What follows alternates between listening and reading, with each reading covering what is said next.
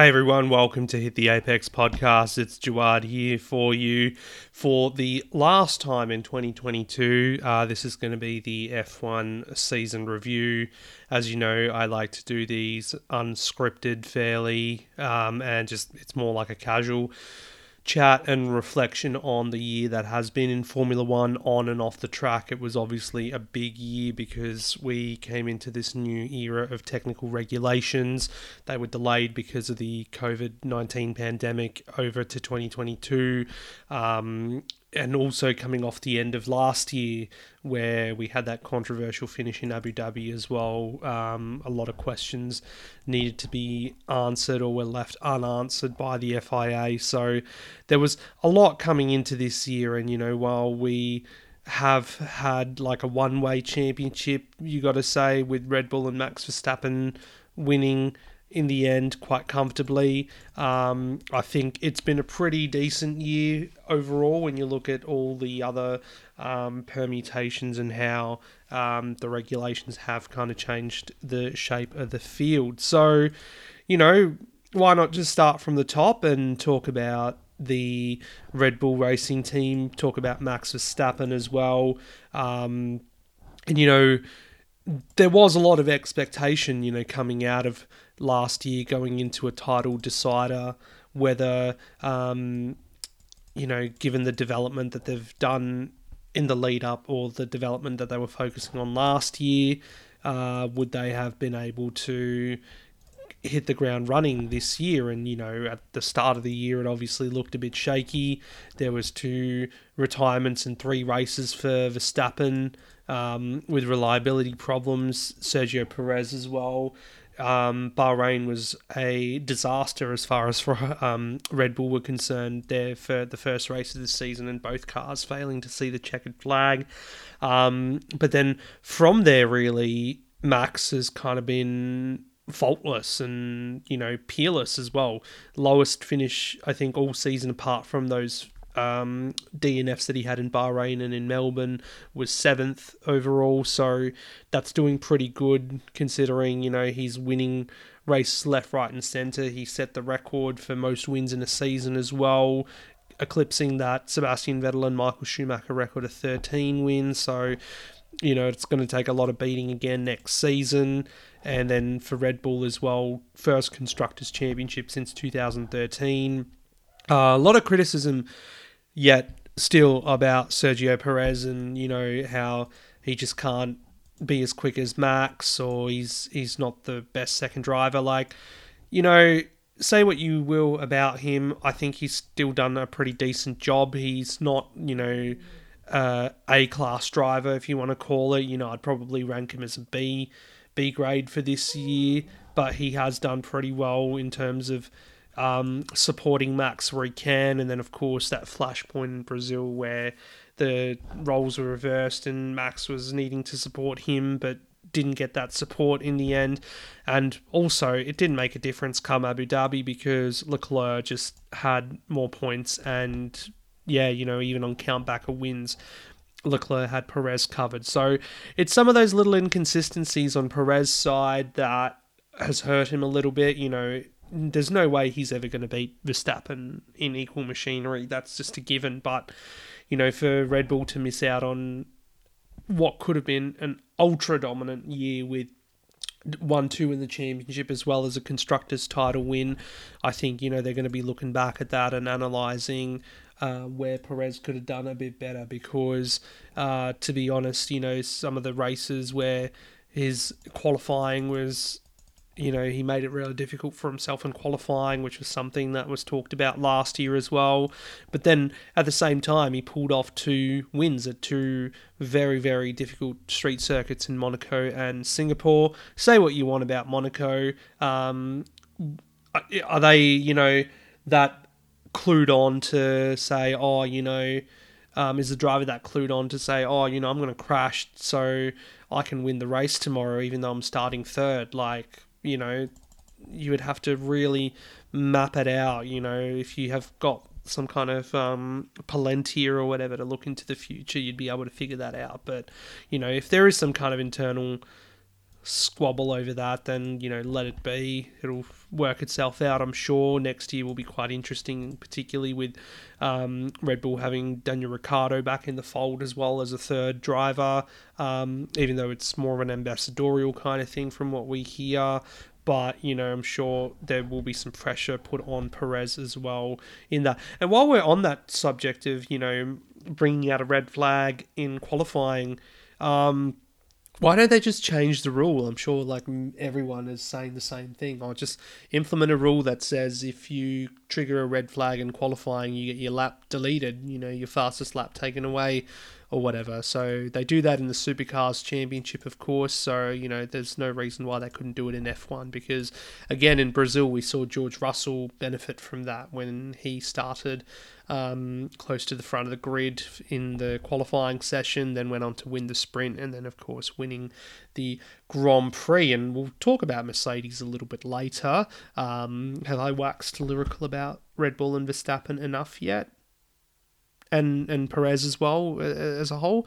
Probably, but also not. You know, I just want to highlight quickly um, some of my favourite drives, I guess, for, for Verstappen this year. Hungary and Belgium, in particular, where he did start further down the grid and kind of just made his way to the front.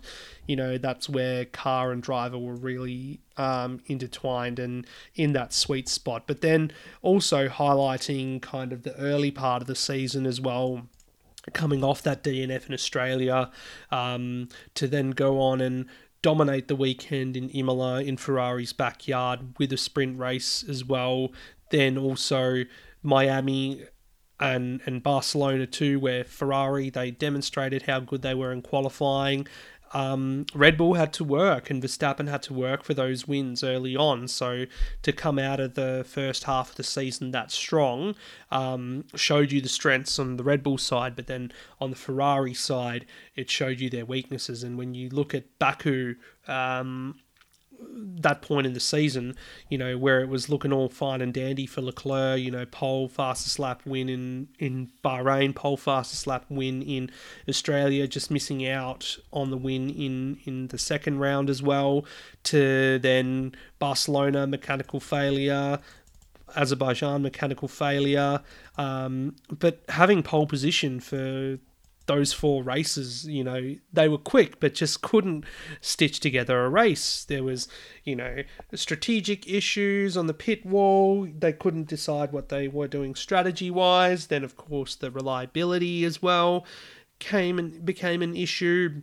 And then when they found some consistency um, in terms of just being reliable, the pace wasn't there. You know, they were third quickest car in most instances and slipping behind Mercedes, who came into the season so far behind Red Bull and Ferrari that it was a miracle that they'd be even able to challenge for podiums. So, you know, that's where it all kind of fell apart for them. Uh, Silverstone as well kind of was one of those races where you, as much as I was really happy for Carlos Sainz and to get his first win and to get it in a Ferrari as well was probably one of the best things can, that can happen to you in Formula One.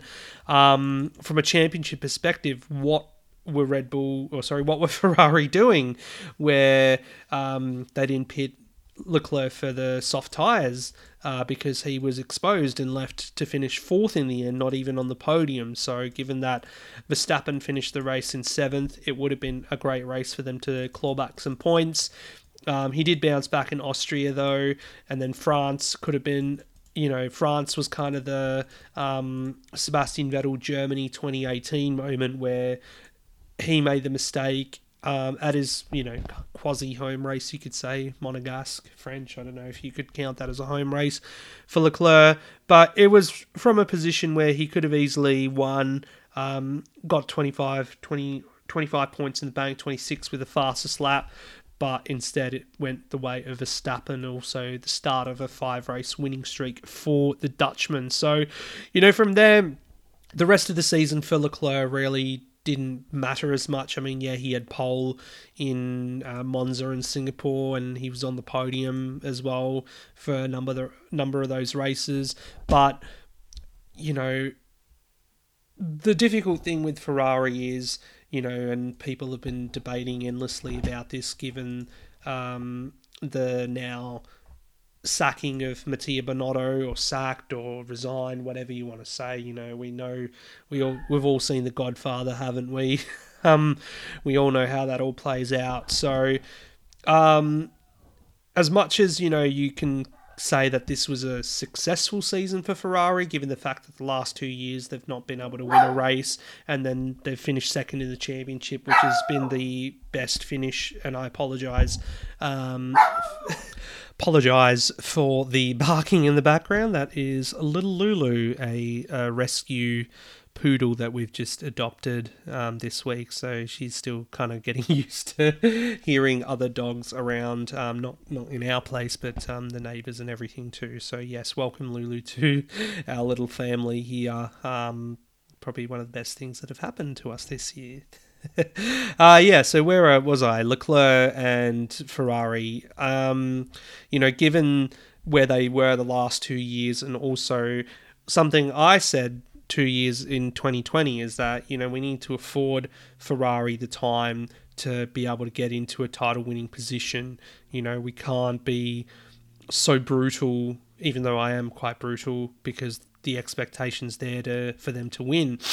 Um, that if they really want to transform themselves into a modern Formula One team, you know, and to be a sharp organization like a Red Bull and Mercedes, who, let's be fair, since since 2010, you know, it's been those two teams that have won all the championships. So that is a long, long time, you know, 12 years, 13 years, or whatever that we've had dominance from those two teams. And Ferrari really just can't seem to get it right in this modern era. And, you know, the fact that again they've resorted to uh, sacking a team boss is like, well, here we go again. What's going to happen this time? You know, that's probably just the cynical side of the the situation I see.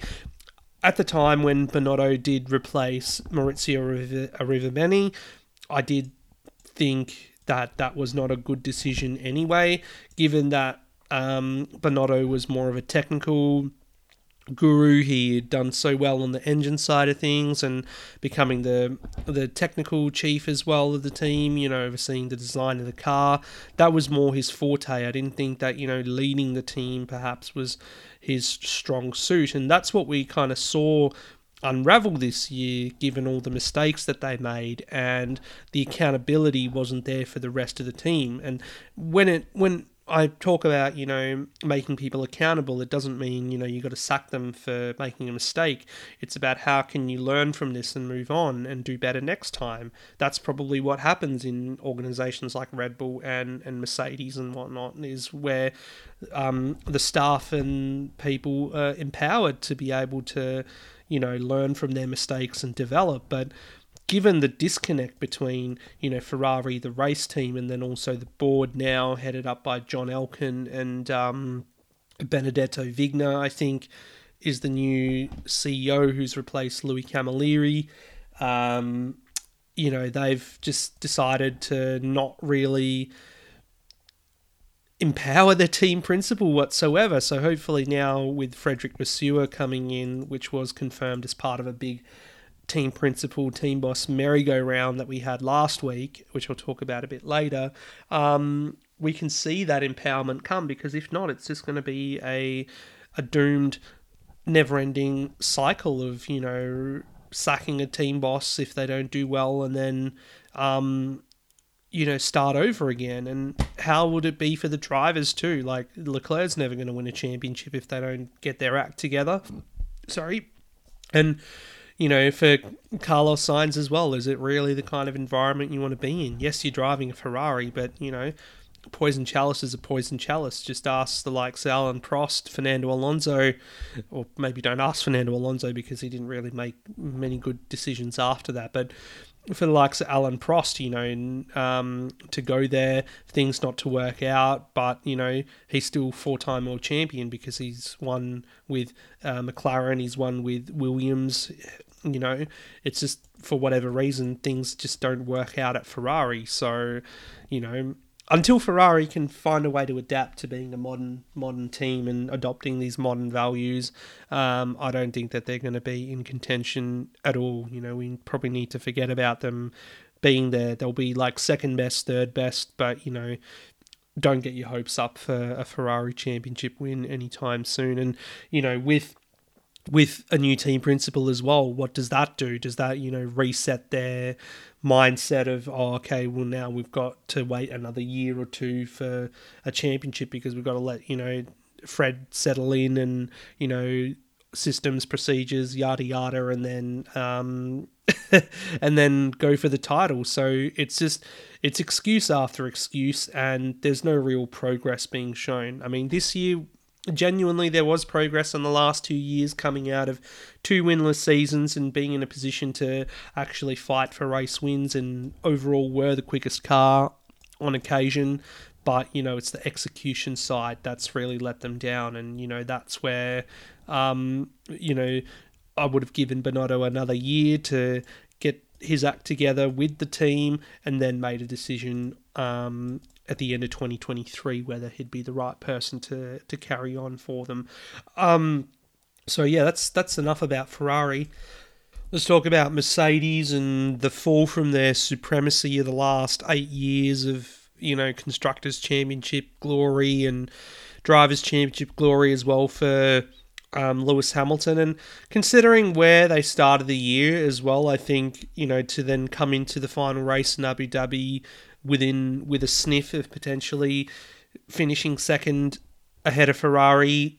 It's it's a pretty good job, you know, and I know they won't be satisfied because they weren't in the hunt, but to have the consistency that they did in the middle part of the season from Hamilton's side was incredible. Like, you know, we I kind of wrote him off early saying, you know, that maybe he's finished, but also saying, look, you know, maybe he won't win another title, but he can definitely continue to win races and keep Mercedes at the front moving forward sorry, moving forwards.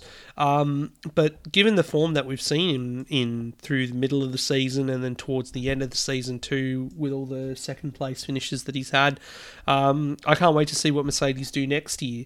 I mean, George Russell really emerged, you know, in those opening races. He was the top Mercedes driver quite consistently. You know, he had those run of top five finishes until the big crash at Silverstone with the Zhou Guanyu um, which was unfortunate. Thankfully, he was okay, but you know he's finished no lower than um, 14th, I think. You know when in in Singapore, so that was kind of the worst race that he had. But he's been quite consistent, and then to get the one and only win for Mercedes as well this season, and of course his maiden win in F1, it was it was a matter of time moving to a team like Mercedes and getting the win. But for for Hamilton first winless season in F1. That um, record is now no longer with him, unfortunately. Uh, who, who else is going to, uh, you know, there's no one else on the grid with that record currently. So we'll have to wait till some new young gun comes in and gets to win from, from the get go. Maybe Oscar Piastri will do that next year, which I highly doubt unless McLaren can um, crack the silver bullet for 2023. But yeah, great year for them overall. I think you know there's not much to say they did wrong or you know you know they did what they could to finish where they did. I think you know with a team like Mercedes, there's more faith in them to get things right for the next year than there would be for a Ferrari because you know they're genuinely just didn't know what went wrong or they understood what went wrong and they tried engineering their way out of it but it, it just didn't quite work out. So you know for whatever reason the w13 i guess 13 the uh, lucky number for them didn't seem so lucky in the end. I don't know what i was trying to get with that but anyway we'll move it on. Um, yeah and interesting stat as well, thanks to Pirelli for the overtakes for this season. It, there was a 31% increase overall between last year and this year. So, you know, that shows you that, you know, the ability to follow cars follow cars a lot closely with these um, ground effect um, machines has made a difference. You know, most of the overtaking we did see was in the midfield, sadly. So again, you know, we're looking at the likes of Lando Norris, the Alpine drivers, Esteban Ocon, Fernando Alonso, because they were locked in a battle pretty much for the whole season, which, you know, I've talked about through the year that, you know, on pace Alpine was the better better car, better team.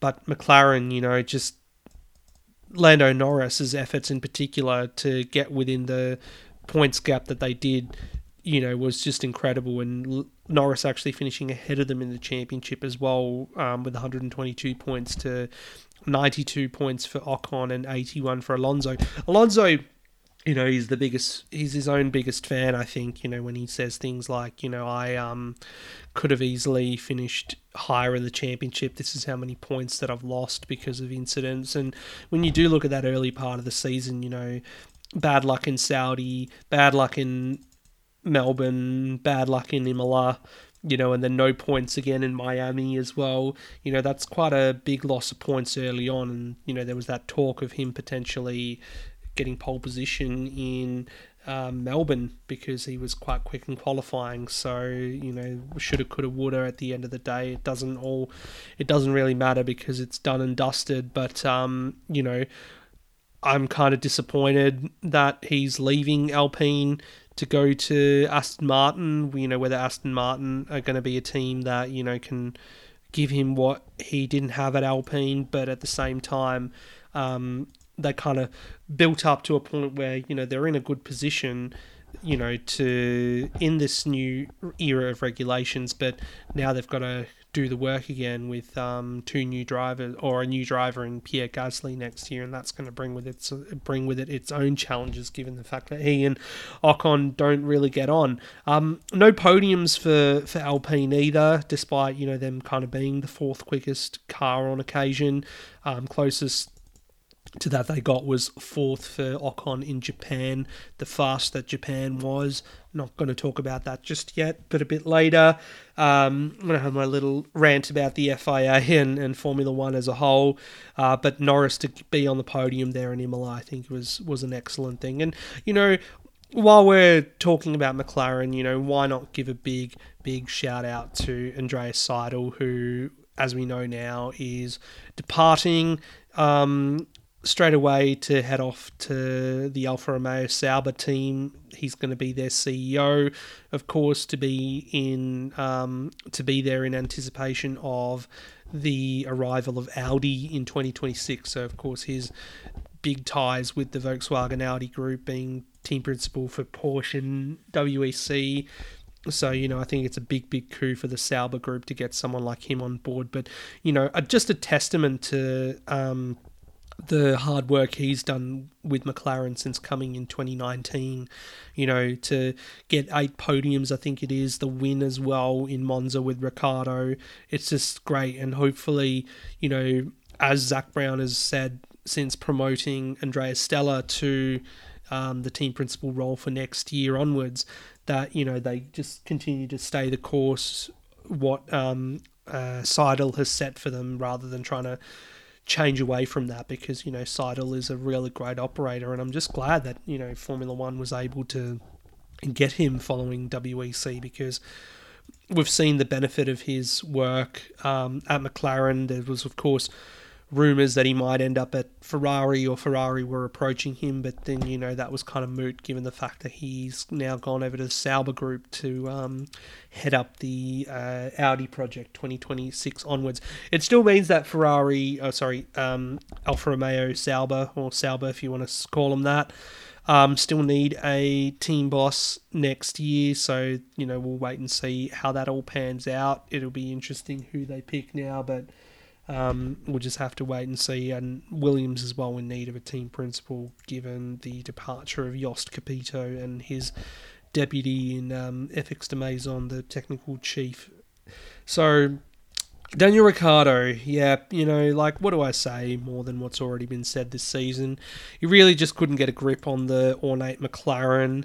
Um, and, you know, what I will say is that Norris himself as well struggled with the car. So people who say, oh, you know, they set up the car just for Norris, you know, um, is absolute hogwash because, you know, he himself said that this car was not to his liking. So it is just a shame the way that the um, relationship between Ricciardo and McLaren pan, panned out. You know, we know how good Ricciardo is. I'm hoping that him stepping away from racing and being in that third driver role at Red Bull does reinvigorate him if he does get an opportunity in 2024. But, you know, this could genuinely be it for him too. Like maybe, you know, he realizes when he's in the simulator next year at Red Bull and doing some testing that he's genuinely lost his ability, which would be a great shame because he, like I've said for many years, you know, going back to 2014 when he first signed up for Red Bull and got those incredible wins in Canada and Hungary and Belgium. Um, that this could be a future world champion would be looking at, and for an Aussie as well, it's the prospect of that was quite um, tasty, but unfortunately, it's just not panned out that way. And you know, I can't see him being world champion now unless he does a Nigel Mansell miraculously. But you know, while Max Verstappen is in that team, it's it's very much Max's team, and if Ricciardo does end up um, in that second seat again, you know, he is going to be playing kind of second fiddle to Max, but we'll get to see more race wins, hopefully, like we're seeing from Perez in that position this year. Um, Alpine, yeah, said what I needed to about them. You know, Alonso, I don't know what he's doing going Aston Martin. Ocon and Gasly next year will be quite interesting. Um, but for me, a highlight of the season was if we go down to Alfa Romeo and they finished sixth in the championship which is their best finish, I think, since 2012, believe it or not, which is going back a fair way. Um, but Valtteri Bottas, I think, best thing he could have done was get himself out of Mercedes, rediscovering himself at um, a midfield team or lower end midfield team like Alfa Romeo. Um, he did get fifth earlier on in the season um, in uh, Imola and had a good weekend at the sprint as well. But, you know, that's kind of kept them afloat through the year. Um, Aston Martin did tie on points with them, but because of that fifth for. Um, from Bottas uh, on count back, they had the better results overall. What do you say about the rookie Grosjean, Gro, Zhou Guanyu? Sorry, mate. Um, what do you say about there? Him, you know, just cruelled by misfortune and unreliability.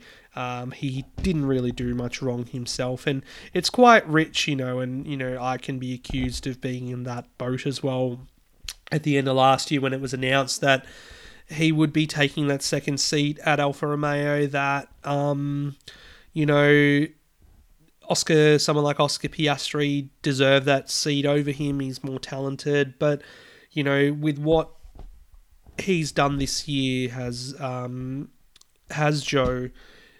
He hasn't done much wrong, you know, and he's definitely warranted a place on the grid um, for the time being.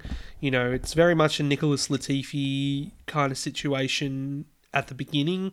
You know, I was one of those people who wasn't as harsh on Latifi after the first year. You know, wait and see how he goes in the second year. And, you know, second year was pretty good for Latifi scoring his first points and everything, but then this year he was absolutely rubbish. And, you know, I'm sure Williams has found a better driver in Logan Sargeant, hopefully. So we'll see how that pans out. But yeah, you know, for the give Zhou the benefit of the doubt, you know, we'll see how he goes for another year. Whether he'll be around in 2026, you know, even though that is quite a while away still. Um, whether he'll be around in 2026 for the Audi project, I doubt it. You know, they'll probably want to um, high quality drivers. You know, to they're not going to need anything in terms of budget, um, or you know, they won't need any pay drivers and whatnot. So, yeah, for them to then come out with two great drivers. Hopefully, Bottas is around for there. I think he deserves a shot at that. But um, yeah, you know, for for this year, for 2022 at least, I think Zhou's done a pretty good job. So you know we'll see how he goes next year. Aston Martin, great, my favourite team. um, still disappointing considering the investment from Lawrence Stroll and you know they're building their new base and everything. That the brand Aston Martin is only in capable of infrequent points finishes. You know, I think they got their car concept wrong at the start of the year, but were able to make some changes and get those developments in, which probably in previous years they haven't been able to do because of budget restrictions and whatnot. But operating in a cost cap era as well, you know, they should do quite well moving forward. But, you know, at the same time, when you've got Lance Stroll, who is very, very hit and miss with his results, you know, he can be brilliant one weekend and then absolutely mess it up on another, you know. And I'm looking at the US Grand Prix, for example, where, um, you know, he just ran into Alonso and caused that big crash on the straight. And then in Brazil during the sprint race as well, putting Vettel in the wall almost, his teammate. Like, you know, that should have warranted a race ban, yet we've got Pierre Gasly on 12 penalty points or whatever it is. So, you know, that's a system again that hopefully they look into next year. Seb, you know, unfortunately retiring at the end, or he has now retired from F1, so I think it is a bit of a sad way for him to finish his career, um, where he did very much peak, you know, when he was at Red Bull. It was disappointing that you know the Ferrari stint just didn't work out the way um, everyone would have liked it to have. But at the end of the day, you know he's done a pretty good job this year to get the points finishes. He ha- he has been able to with the car he's had. Wish him all the best in retirement and with all the endeavours that he wishes to chase. You know, in terms of um, raising awareness about climate change and you know equality and all those things as well. Um, and yeah, you know, his family life as well is quite important. I understand that as well. So yeah, good job from Seb this year. Behind them, some disappointment for Alpha Tauri to drop all the way to ninth. Ahead of them was Haas uh, at the end of the day, and Magnussen, you know, coming into the year probably didn't even think that he'd be in F1 or be making a return to F1, but given what happened with the um, Russian invasion of U- the Ukraine. Um, What's his face ended up out of a drive, which was you know needed, and then Magnussen, you know, to take them to fifth on his return in Bahrain to Haas was incredible. So, you know, and I say the same thing about Alex Albon as well, coming back after a year out, and with Williams, you know, he's done some great races this year to get some points. You know, the drive in Australia to finish 10th, where he was running 7th and then pitted on the final lap. You know, was able to take those hard tyres all the way to the final lap and then pit and still score a point was excellent. But it is a bit disappointing to see Williams still at the back of the grid despite, you know, the investment from Dorilton Capital and then, of course, having someone like Jost Capito in charge and, you know, new technical boss and Demaison as well. But as we know, that's changed and what's going to happen next year remains to be seen. They've got a good driver lineup, you know, probably not as experienced as others on the grid, given um, Albon is only a year back into F1, and then, of course, Sargeant stepping up from F2. I still think it's probably the weakest of lineups on the grid, and I can't expect them unless they do find some genuine car speed over their immediate rivals at the back of the grid that they're going to be finishing um, any higher than they did this year. So, and that was last, sadly. Um, Mick Schumacher, you know, like, as much as I don't feel like he's quite cut out for, you know, top tier F1. Um, and maybe he could have needed another year to to settle in and everything. The inconsistency, I guess, for a cash strapped outfit like Haas probably wasn't good enough. Um, as much as I'm a fan of Nico Hulkenberg, I think it's still a conservative choice to bring someone like him back in. You know, investing in Schumacher for another season, like what's the worst that could have happened? Um, it could have, it can't be any worse than this season, for example. So, you know, I would have done it like that. But then again, I'm not Gunther Steiner. I'm not as um, amazing as he is with the decision making like that. So you know, we just gotta see how he goes, um, how Hulkenberg next year goes with Magnussen.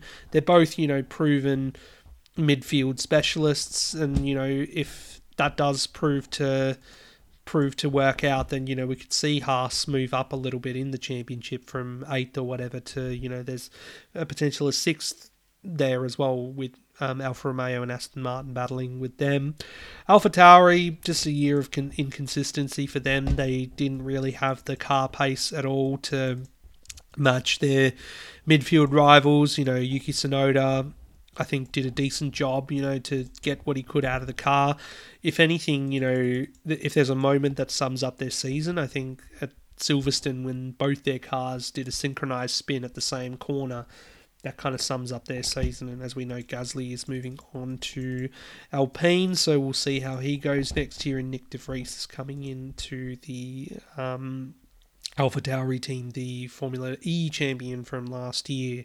So, with all the on track stuff covered, really, like all I've got left to say really about 2022 is just disappointment about, um, you know, the lack of championship battle.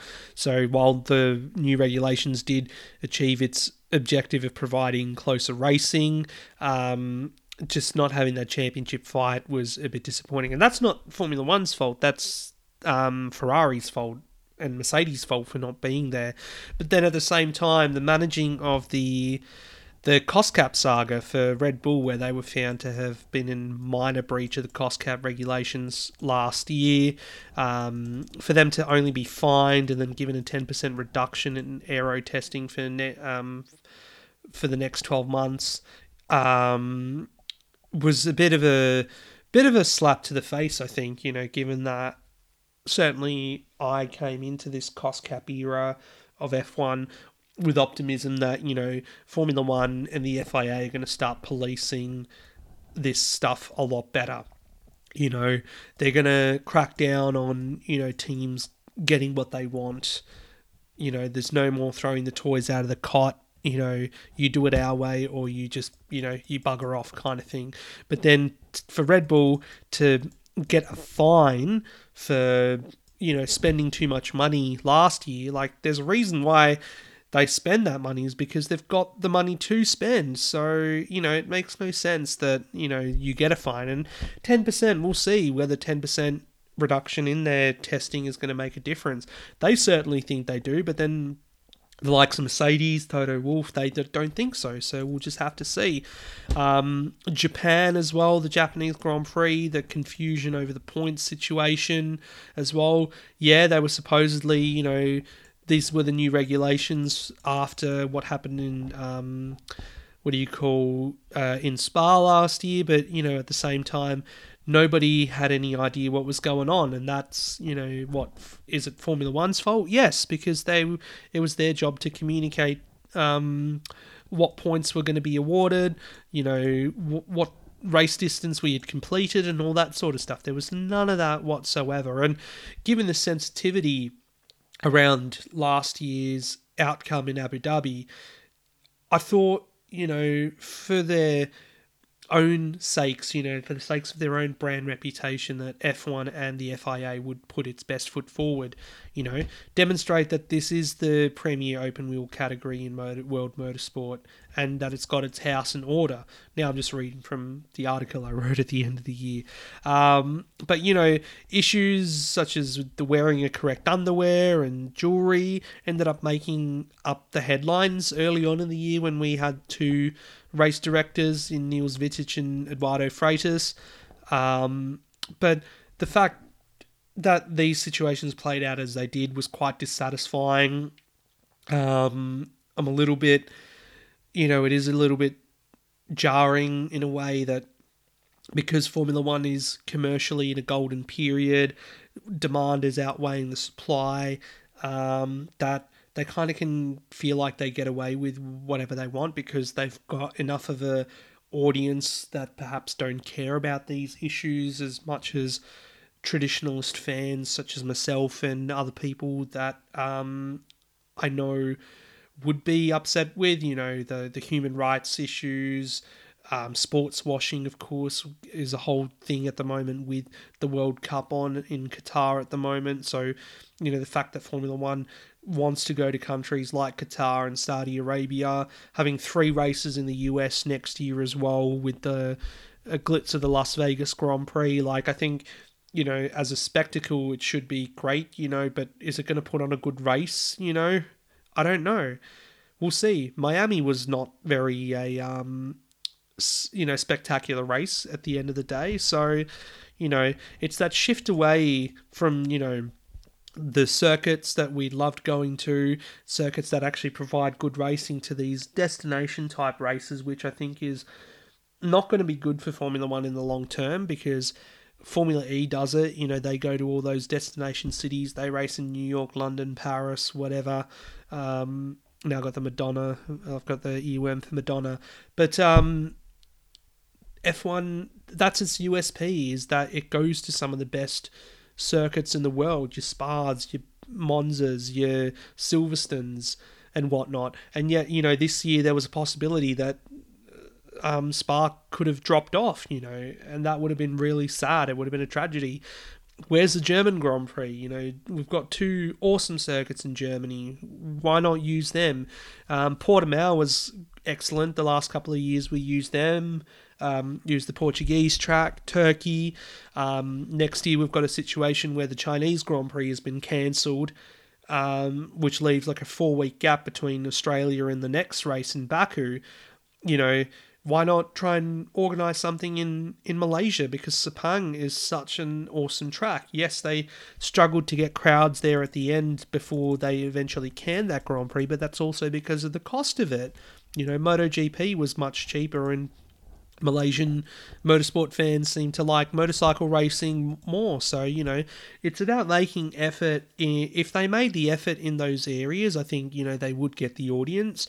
Um, and it's a bit sad that Kyalami didn't quite come off for 2023, but hopefully for 24 we'll see it. Um, and why F1, you know, even made the effort to try and go to China next year, even though nothing has really changed in the last 12 months with their situation and being in perennial lockdown. Well, you know, who knows that? But yeah, I guess next year we'll be telling, you know, with the big 23 race schedule, um, whether the sanctions laid down on Red Bull for the cost cap by the FIA will have an impact or not.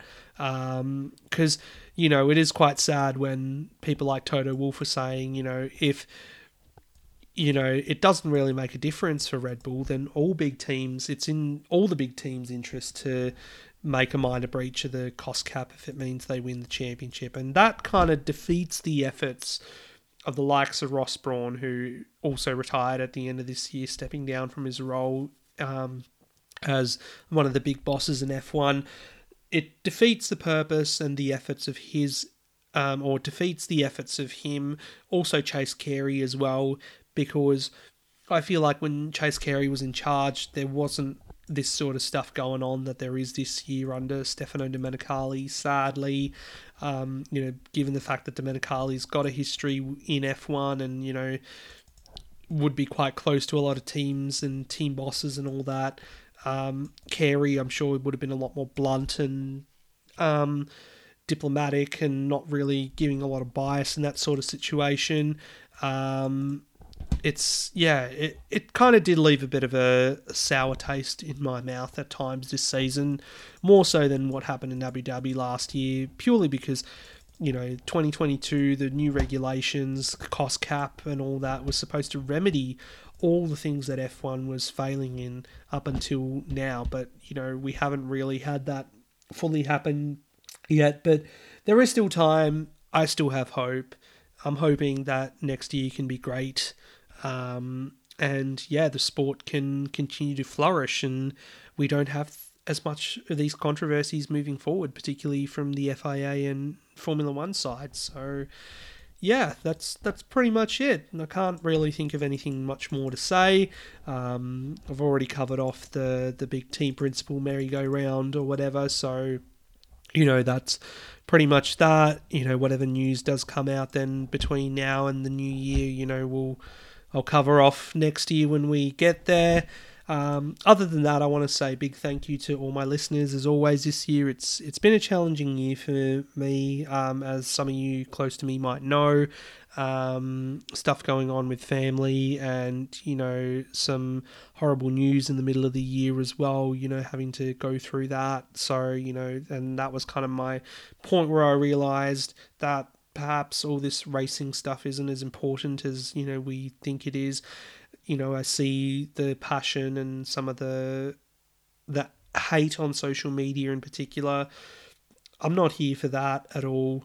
Um, there's more things to life than you know making your point heard on Twitter or Instagram or Facebook or whatever. You know, I'm talking about what I love. You know, I'm sometimes in a critical way as well. Um, on this platform because I feel safe. You know, if people want to engage with me, they're more than welcome. I'm not going to um, deny them that opportunity, but this is my release, and I do it in a way where it isn't hateful or vicious or um, you know, digging into each other's fan bases and stuff like that. So that's one thing that I wish that next year we can see a bit less of is the, the, some of the vitriol and hate that's on social media. And I know that's asking a lot, but you know, it's just it's really sad because you know I've loved Formula One for you know decades now, and it's never been this bad. The the um, the social commentary and the fandom and whatnot. It's never been this this hateful and, and distasteful as well. But um, you know, I don't want to end on a positive. Uh, don't want to end on a positive note. I do want to end on a positive note. Um, so yeah, hopefully next year it will be a bit different. We'll see some some more kind of things being said overall. But until then, thank you very much, everyone. Happy holidays. Um, stay safe wherever you are in the world. Um, be sure to follow the Twitter um, account at Hit the Apex Media. Also, will there'll be a link through to Instagram and Raw as well, which have written my end of year um, Formula One season review piece. So check that out. Um, other than that, you know, check out Grid Talk as well, F1 Grid Talk podcast um, on all the different platforms they are. You know, we'll be doing one final show for them for the year as well this weekend. So keep an eye out for that. But other than that, take care, stay safe. Thank you, and um, we'll see you in 2023.